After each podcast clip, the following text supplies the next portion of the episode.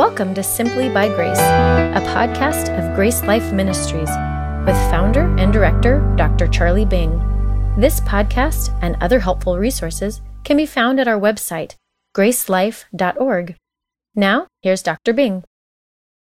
Yesterday, I said there was disadvantages to speaking right after lunch, and there's also disadvantages to speaking right before lunch. I realize that. I'll do my best to get us out on time uh, because I am reminded of the story of the second grader who was asked to do a report, as his class was, on famous people from the past. And uh, people chose Abraham Lincoln and you know, everything from Moses, George Washington Carver. He chose to do his report on Socrates. He got up to read his report, and it was very simple. Socrates was a philosopher. He talked too much. They poisoned him.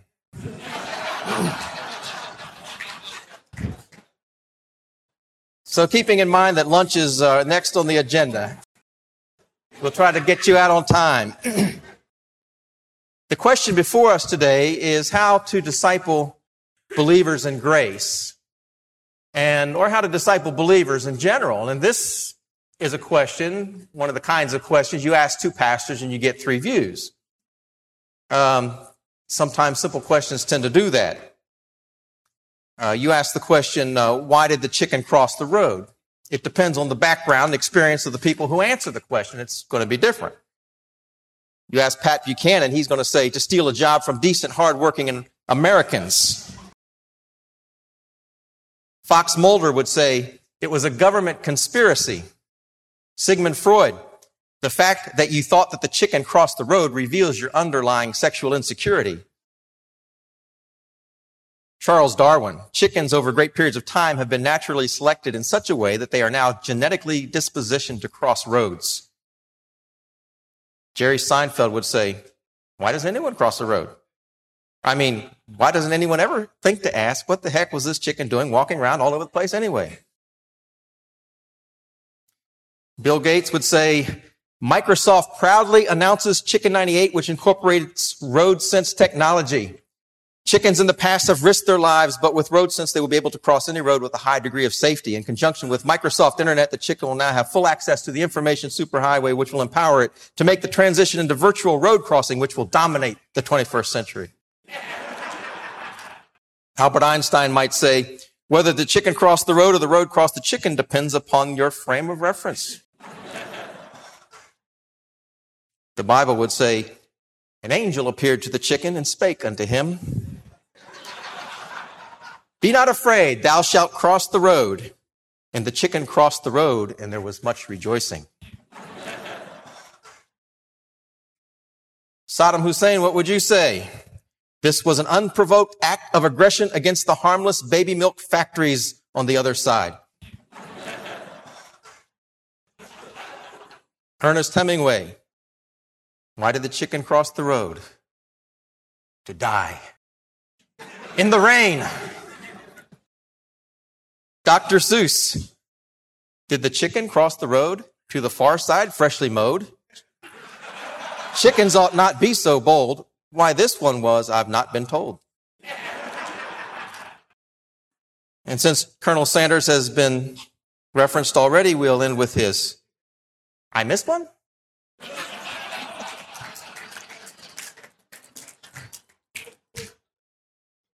We all have different frames of reference by which we perceive things, judge things, create our models, and apply them. And that certainly is true with discipleship. We ask pastors, what is your model for discipleship? How do you disciple believers? And many of us have come up with our own way. Many of us adopted the many ways that are out there already. I was introduced to discipleship many years ago as a brand new Christian in an odd way because I had kind of gotten saved outside of the church and didn't belong to a church and had no mentor. Even the person who led me to Christ left at the end of the summer. And I went just in search of more biblical information. I went in search at a seminar and uh, signed on to a workshop, attended that, and th- thought that it would be something I was interested. Found out it wasn't. And uh, but there at that workshop. I politely sat through the whole thing because I didn't want to get up and walk out in the middle of it in a small classroom. But there in that workshop, at the, uh, at the very end of it, he said, it was a pastor, a local pastor said, I've been asking God for, I just want to mention this to this class. I've been asking God for something. I'm asking Him for two young men that I can take through some material I've just been introduced to that will help them in growing their experience and their relationship to God. And that was all I needed. That was for me. That was worth the workshop for me. And so I stayed. And I began a relationship with this man that uh, lasted for many years, actually. We met at 5.30 in the morning and we memorized scripture together. We went through this Campus Crusade material. And uh, that was the basis, the foundation, the formation of my discipleship experience. I didn't mind getting up at 5.30. I didn't mind doing the work. We memorized chapters at a time. I was motivated. And I find that motivation is an important ingredient in this whole discipleship formula. There is one, more than one way to skin a cat, and there's more than one way to equip a disciple. In fact, I've come to view not discipleship not just as early morning meetings or one-on-one meetings, but it's almost everything we do as ministers of the gospel. It's when we stand in the pulpit and we preach. It's when we invite people to our homes and have a meal with them. Uh, it's, it's when we uh, teach in small groups or a Sunday school class. It's the informal time, the formal time. It's even when we float them down Devil's River. At least I hope so, or it's not tax deductible. but at some point, at some point in our discipleship process, we have to have a goal or know what we want to produce and a plan to get there. Several years ago, uh, about really about six years ago, I was uh, asked by another ministry to develop some discipleship materials that they could use in a variety of contexts. And for a number of reasons, we needed to start from scratch.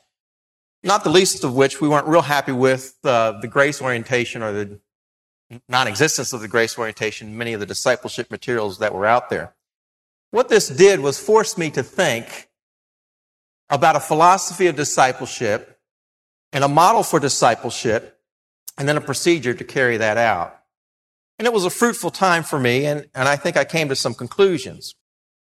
Some of the things that drove my convictions, some of the things I was convinced of, are the same things that you're convinced of. First of all, that discipleship is in grace is needed because there's a great need for grounding in grace. Uh, grace is the only basis for real spiritual growth, I believe. If we compare it to living in a family, uh, a, a, person will not prosper in a family if he or she is constantly having to question uh, their status in the family. Is this, am I really a son here? And so grace assures them that they are in the family of God, a basis for growth. Something else I was convinced of was the need for discipling believers just the, for discipling in general, uh, but especially in grace. And yes, I do say that we must fire the first shot. We must get there first before we have to undo the damage of some erroneous views that are out there. Before people really waste a lot of time, a lot of energy, a lot of their devotion in the wrong direction. My friends, I, I, I heard a story just uh, about three weeks ago that uh, just broke my heart and it was very hard to believe. A man in Southern California where a lot of times is a, is a very big battleground for this grace issue. And, and uh, through the influence of his church and the people he was under, he questioned his salvation. And he questioned it to the point that he had to walk a very fine line to prove his salvation. He even sold his house to make restitution for things in the past uh, which I could agree that God could even lead you to, but he was doing it for completely different reasons, just to prove that he was a salvation, to make sure he had repented of every sin. And his words to me was, I wasted 10 years of my life. My friend's life is too short. The Christian life is even shorter, much too short to waste 10 years of it. We need to get there first. We need to keep people from wasting their lives, and we need to disciple them in grace new believers, untaught believers, older believers who have not been taught the concepts of grace. I'm convinced also for a grace oriented approach. There are many courses and materials, but frankly, I've found few that are grace oriented or at least consistently. Now, of course, most materials start with the gospel of grace and are pretty clear about salvation. Some aren't, but some are. But it's very hard to find that consistently played out in all of its implications through the Christian's life, the discipleship process. And even if they start with grace at the front end, they'll eventually seem to backload the gospel with works to prove salvation. And so the motivation for discipleship becomes not so much something higher like a love for God or gratitude for what he's done, but a motivation of I've got to stay out of hell. I've got to walk this fine line and prove it with my works. And so they either omit motivation or have a wrong motivation or just assume that somewhere the disciple will pick up the motivation to continue on. A fourth need I am convinced of uh, is the need for discipleship materials to be biblical and expository. And I believe that would be a conviction of, that we all share here. Not just a collection of proof texts, often out of context, without being explained. so I came up and would and just suggest for your uh, critique, knowing that I am not infallible and this was not delivered to me by any divine revelation, a suggested model for balanced discipleship. I think it was Stephen Covey who said you must begin with the end in mind. We first have to ask the question, what do we want to produce? And I think that question is key and it is answered differently by different people. Some emphasize doctrine. And perhaps the idea of a, school of theology might be that they are producing discipleships, disciples if uh, correct doctrine is communicated. But we know it's more than that, of course. Um, discipline needs to be a part of discipleship as well. In fact, let me suggest to you uh, a model uh, with four quadrants in it. First is for information. We know that information is important. A disciple to grow needs to know certain things, needs to know doctrine, needs to know the Bible, needs to be able to synthesize it to some degree. Biblical content is necessary for understanding grace uh, and, and, and applying it and all of its implications throughout the Christian life. They need to be able to think in such a way.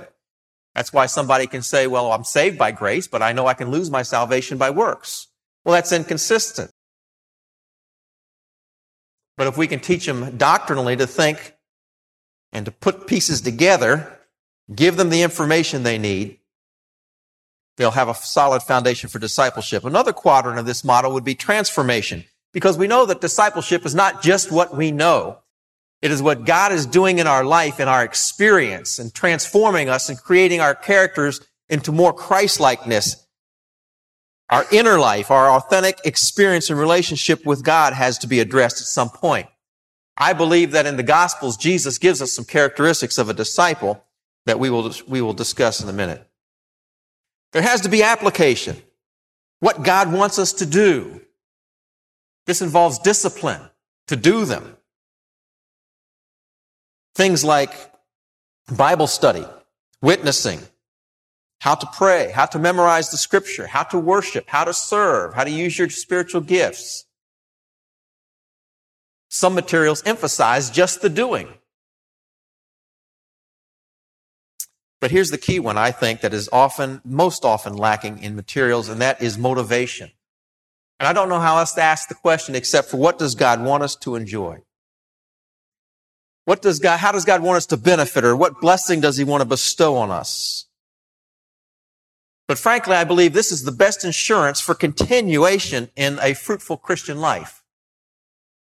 How many of you have taken people through a discipleship course, taught them the right disciplines, taught them the right doctrine, given them their certificate, and then it just seems to end there? Why don't we go on? Where is the motivation to go on? Well, I think grace is the answer the grace of God that teaches us to live a godly life, that brings salvation, teaches us to live a godly life. When we understand the grace of God in all its beauty and all of its fullness, we are motivated by a, uh, a reciprocal love and gratitude towards God.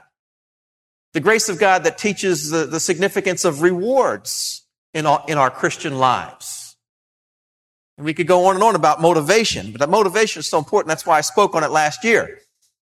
I don't presume to know that you remember that. I devoted a whole message to it because this study got me thinking about what is the missing ingredient, motivation.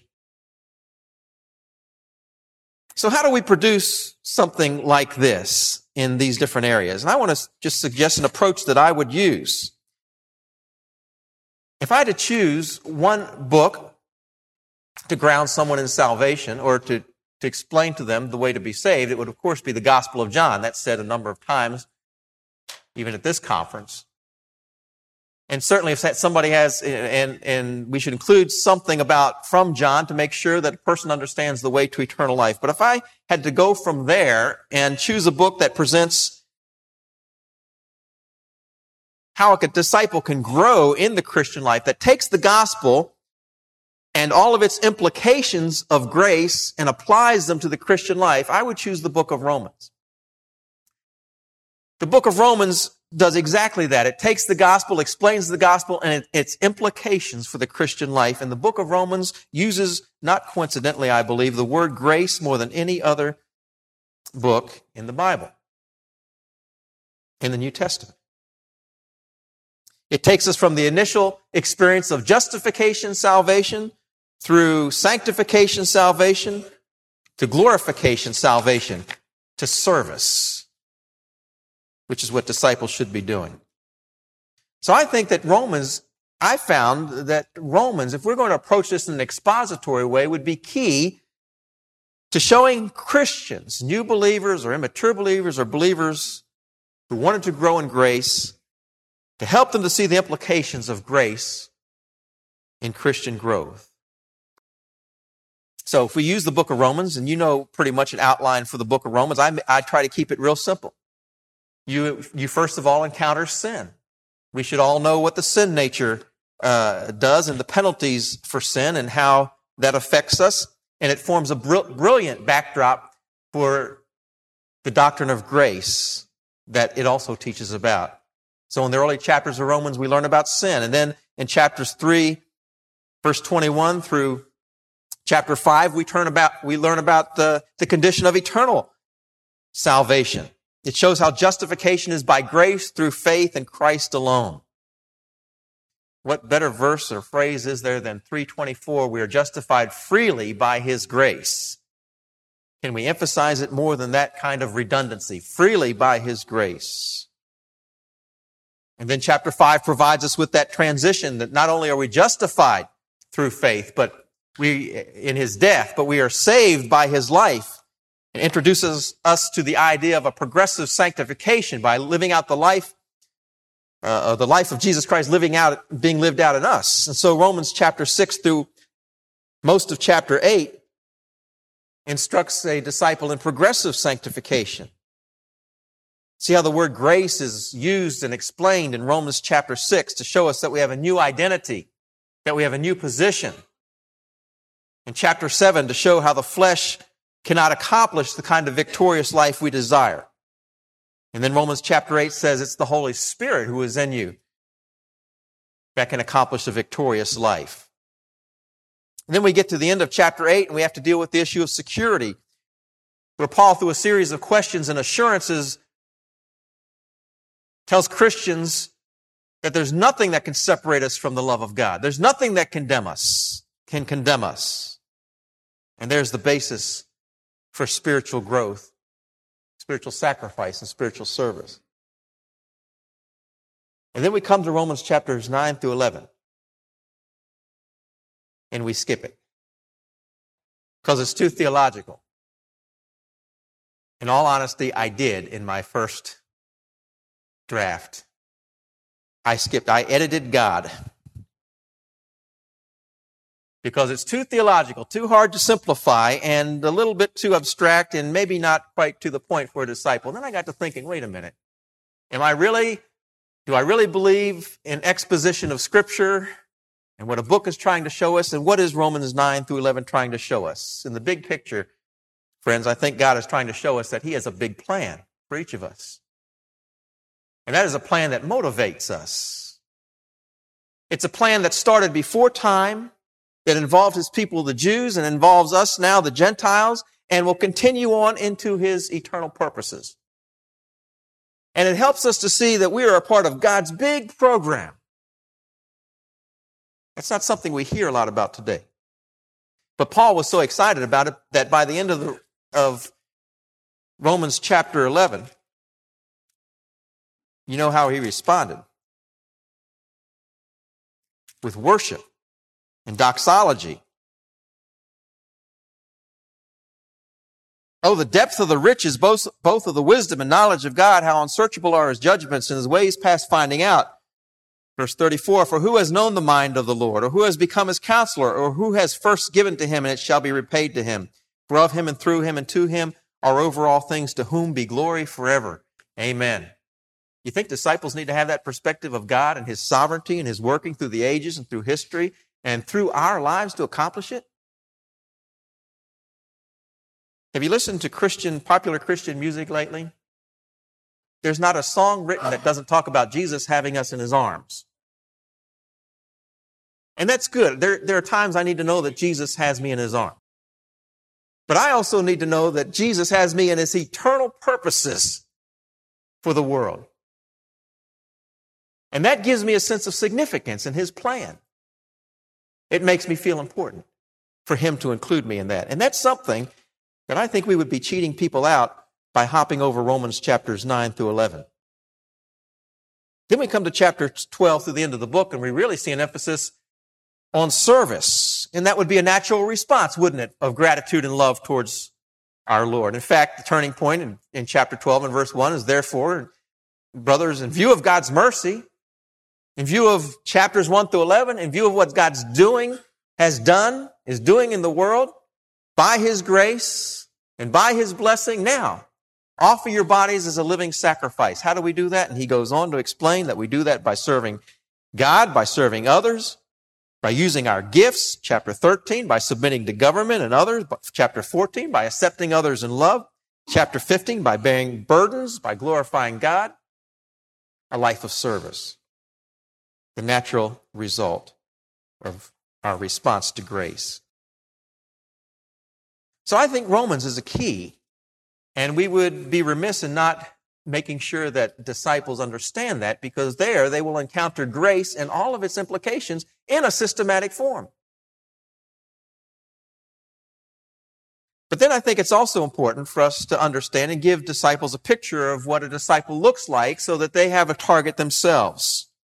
And I think for that we can go to the Gospels, where Jesus himself described, I think, the characteristics of a disciple. Now, we could find a lot of characteristics of a disciple in the Gospels. What I found it uh, most beneficial to do was to focus in on the statements where he said, if you want to be my disciple, or unless you do this, you can't be my disciple, or if you do this, you'll be my disciple indeed. And those kind of statements were a strong textual clue that he's talking about the characteristics of a disciple. And when I did that, I found seven. You may find less, you may find more. I found seven, and I'm basically going to give credit to William MacDonald for using this years ago and for even Mark Bailey, in, in, who has put it into print recently in his book. They have uh, tweaked it to their satisfaction. I've, I've done it to mine. And the first characteristic we, we run across when we look at Jesus' sayings, or I think not, not first in order, but first I think in priority, would be that Jesus wants his disciples to be devoted. By that I'm talking about this whole issue of love. He wants his disciples to have a supreme and incomparable love for Jesus Christ. God knows that if he can put this in a disciple's heart, the rest will follow. There are some key passages for that. Uh, probably one of the, mo- the uh, most significant passages is, is, the one that speaks of uh, those who follow him must love him more than father, mother, brother, sisters, wife. What is Jesus saying? In, in fact, in another passage, he says, unless you hate these relations, you can't be my disciple. I think he's using hate as an Aramaic expression to mean that you love something less or you, you choose something before that. I had a wonderful illustration of this when I talked to a young lady and her, she described the situation, the encounter, how she became a Christian. She became a Christian as a teenager when her mother had terrible case of cancer. And uh, she was in her final stages, laying in the hospital, and they had hooked up all the tubes to her, and there were so many things going into her hand. I remember she described her mother's hand looked like a baseball mitt; it was so swollen. And her mother looked, looked so bad that when she and her father walked into the hospital room, uh, the, the father immediately exited and threw up in the hallway. And they knew it was uh, very near the end of her life, and, and uh, the mother couldn't even speak, but she, she motioned for a pen, and she took a pen, and, and they gave her some paper, and, she began to write. And she wrote, I love. And her daughter just started to cry because her mother's last words are, I love you, Jesus. And she became angry. You see how that can be perceived as hate? She became angry, but she became a Christian. Because a disciple who puts the love of the Lord Jesus Christ first will be an attractive to others. Picture a man at a wedding reception in a room this size, full of people, and uh, he's talking to everyone, shaking their hands. They're having a wonderful time. Good friends, good conversation. And then the door opens and a woman appears. And in the mid sentence, in the middle of a conversation, he leaves and walks towards the door and the woman. Somebody at first thinks he's rude, abrupt. People say hi to him on the way out, he ignores them. Right back to his bride. It's not that he hates his friends and companions, it's just that he loves his wife.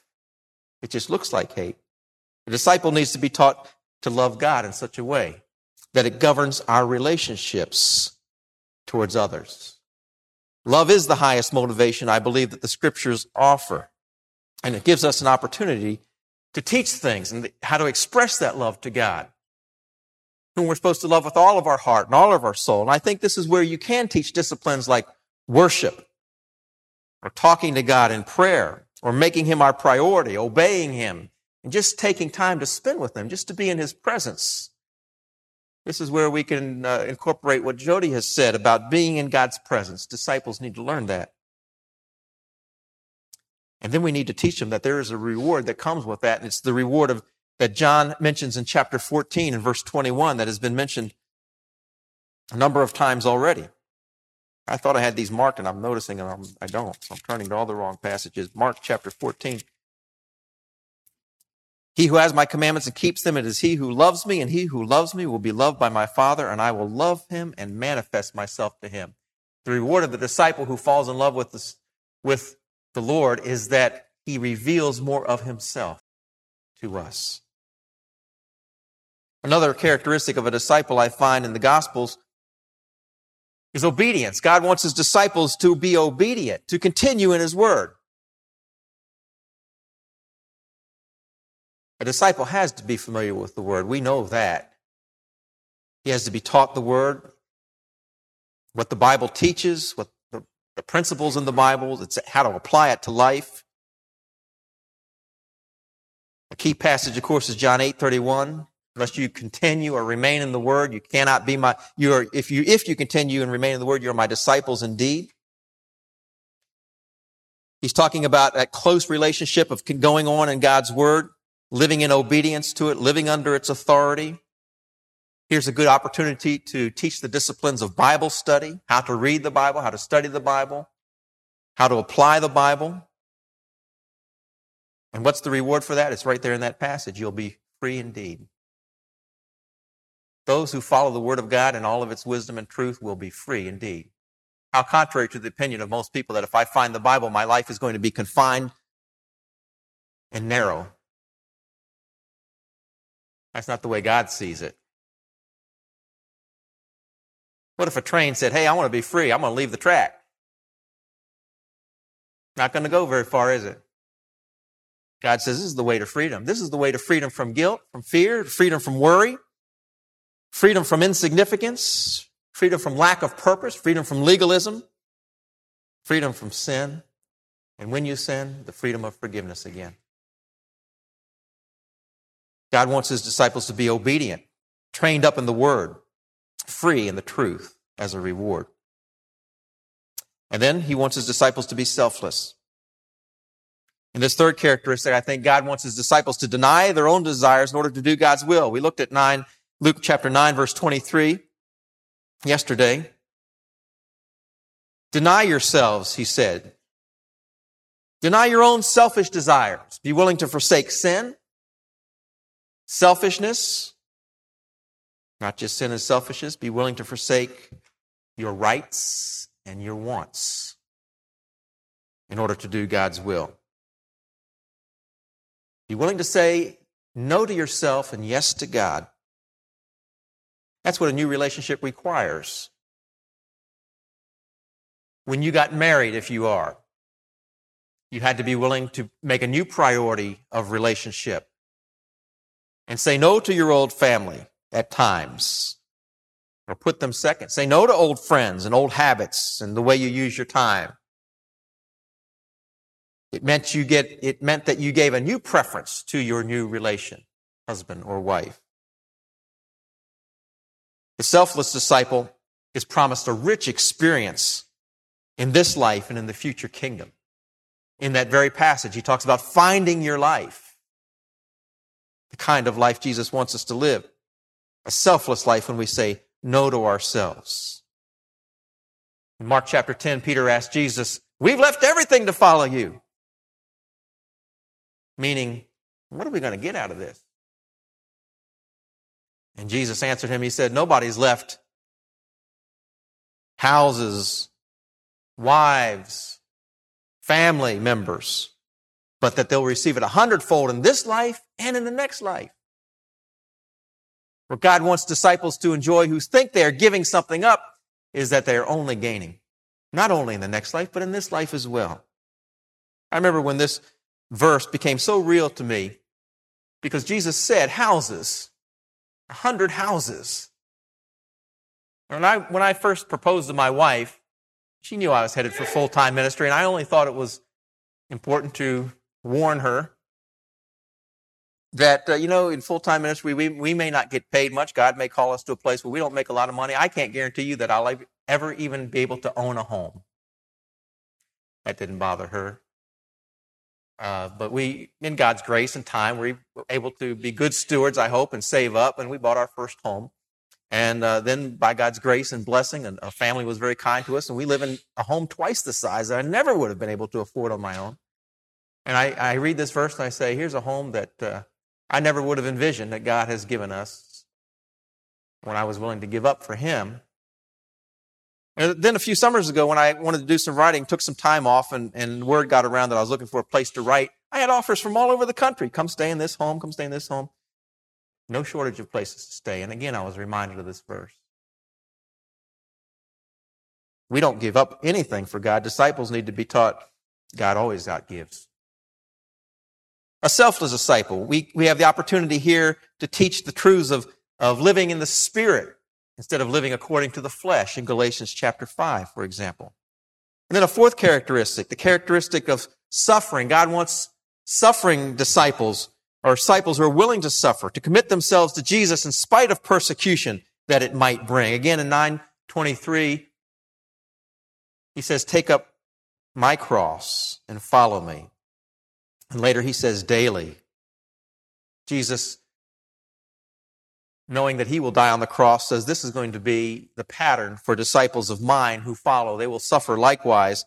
So bring your own cross. Bring your own bullet. Bring your own cyanide. You're going to suffer if you follow me. Eventually. It is a promise in John chapter 15 that if the world hates you, hates me, it will hate you also. But there's a promise with that, a motivating reward that those who suffer will be blessed. Those who suffer will have great significance and rewards in the kingdom of God. Another characteristic I think Jesus spoke of was submission, submissiveness. He wants his disciples to submissively follow him. And that's, he says, deny yourself, take up your cross, follow me. He wants them to follow in a new purpose in life that we spoke of yesterday. Uh, what was Jesus' purpose in life? Well, we could say there were many, but you know, when, when he spoke, he said, I have come to seek and to save that which was lost. I've come to preach the gospel, he said. we teach them to follow and aim in that direction. To have a purpose in life, something to live for, something to die for. Not just busyness, but directed activity. Motion is not direction. I heard of this little uh, gadget called an executive box. It's a black box with a switch on the outside. It's for uh, big CEOs of big companies. And you, you flip the switch, and a little hand comes out of the box and flips the switch back off. Motion is not direction. I guess even big executives need to be reminded sometimes that all that they do, and all the money that they make, might not amount to hill of beans in the eternal significance of things. But people can be given an idea that their life is significant, that they can have fruit that remains, that they can make a difference in eternity, that they can win people to Jesus Christ and change their perspective on how they view their job or their place in life or in the neighborhood or in the classroom. Disciples can be given a vision for reaching the world through reproduction multiplication, investing their lives in others, to learn to see their place as a mission field. Jesus said, Come. He said to fishermen, Come, I'll make you fishers of men. But I think if he said it to nurses, he would have said, Come and I'll show you how to heal bodies and souls. If he said it to carpenters, he might have said, I'll show you how to put people on a solid foundation. If he was calling electricians, he might have said, I'll show you how to wire people for kingdom voltage. But he wants everybody to feel significant in his purpose, and that comes through winning people to Him. So, this is a good opportunity to teach people how to win people to Christ. Teach them to list, make a list, to pray for that list, to learn how to share the gospel, learn how to build bridges to people, to learn how to converse with people, learn how to reap the results of their efforts. What's the reward? The reward is in itself a life of purpose They'll realize they have the highest purpose that their life can realize to glorify God by introducing people to Him. God wants His disciples to be generous, would be a sixth characteristic. He wants disciples to learn to surrender their possessions to Him and be good stewards of all that they have. A lot is said in the Bible, especially through parables about stewardship and the faithfulness that it requires. It's hard to be a disciple without being a good steward. I don't know how that's ever going to be accomplished. Discipleship might just be measured by what we see in a checkbook. Here's a good opportunity to teach a disciple about the disciplines of giving, regular, committed giving, good stewardship. Teach them about one of the first questions you're going to get from a disciple is okay, well, how much should I give? Teach them about grace giving, lifestyle choices. The Bible has many rewards and promises and blessings for those who give generously. Many things that they will enjoy, an abundance of this life and eternal treasure in the life to come. And then a seventh characteristic I see when Jesus talks about following is serving. He wants disciples who are serving. God wants disciples who will show their love for Him by loving others and serving their needs. We can't hardly separate the two. You love me with all your heart, mind, and soul and strength, and then you go and love others as well. If we're going to do that effectively, if we're going to love other people effectively, then they, we need to teach those disciples to be proficient in His Word, God's Word. We need to teach them to be proficient in exercising their spiritual gifts. So, what are your spiritual gifts? At some point, that would have to be addressed. How do you minister in the power of the Holy Spirit? How do you put others first? And what is the motivation? The judgment seat of Jesus Christ, where we give an account for every deed done in the body. In fact, in that prominent passage in 1 Corinthians chapter 3, we see the judgment seat of Christ mentioned, I believe, in a context of ministering to others. And those who minister with worthy motives and worthy deeds will receive the gold and silver and precious stones. But a truly happy life, they will learn, is one that serves others.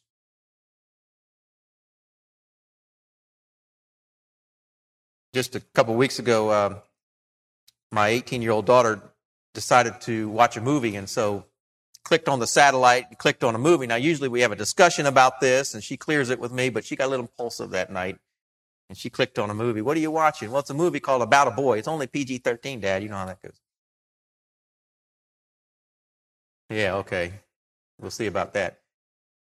So uh, the movie's starting. She gets a phone call. Oh, oh, yeah, yeah, I'll go meet you. She's out. I said, wait a minute, you just paid for a movie. I just paid for a movie. and and uh, those who know me know that I'm I'm tight enough to get change from a penny. So but now I got to sit here and watch this movie to get my money's worth out of it. I don't even like Hugh Grant. Don't like the character as a person.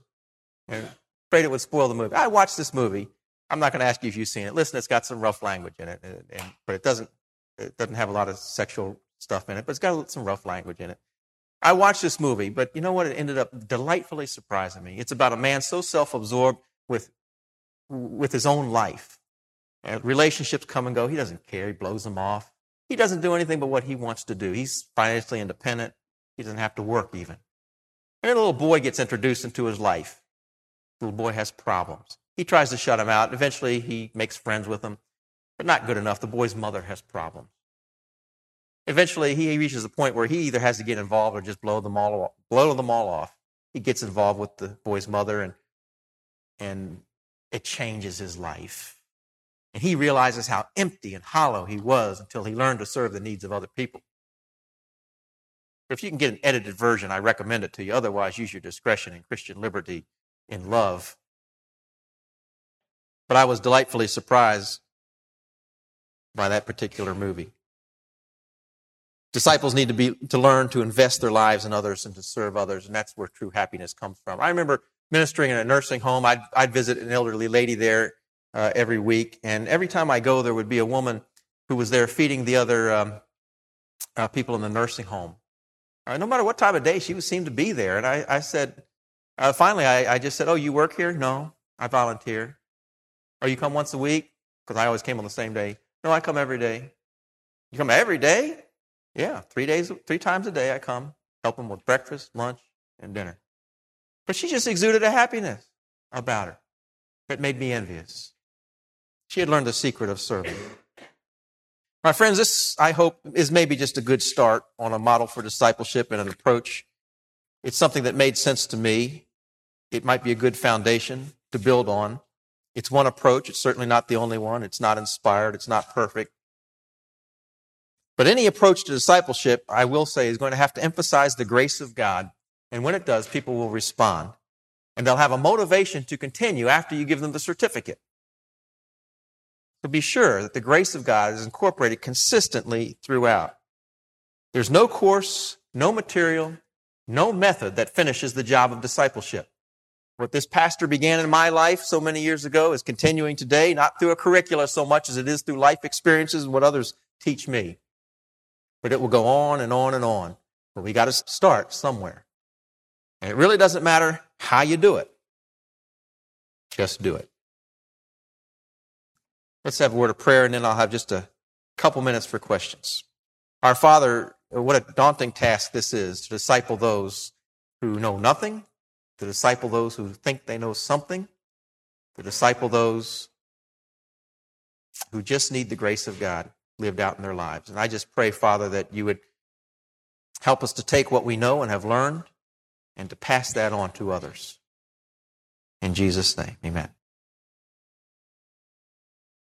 Thank you for listening. For more resources, or to help spread the message of God's life changing grace, visit our website at gracelife.org. We'd love to hear from you. Send us a message at simplybygrace at gracelife.org. See you next time.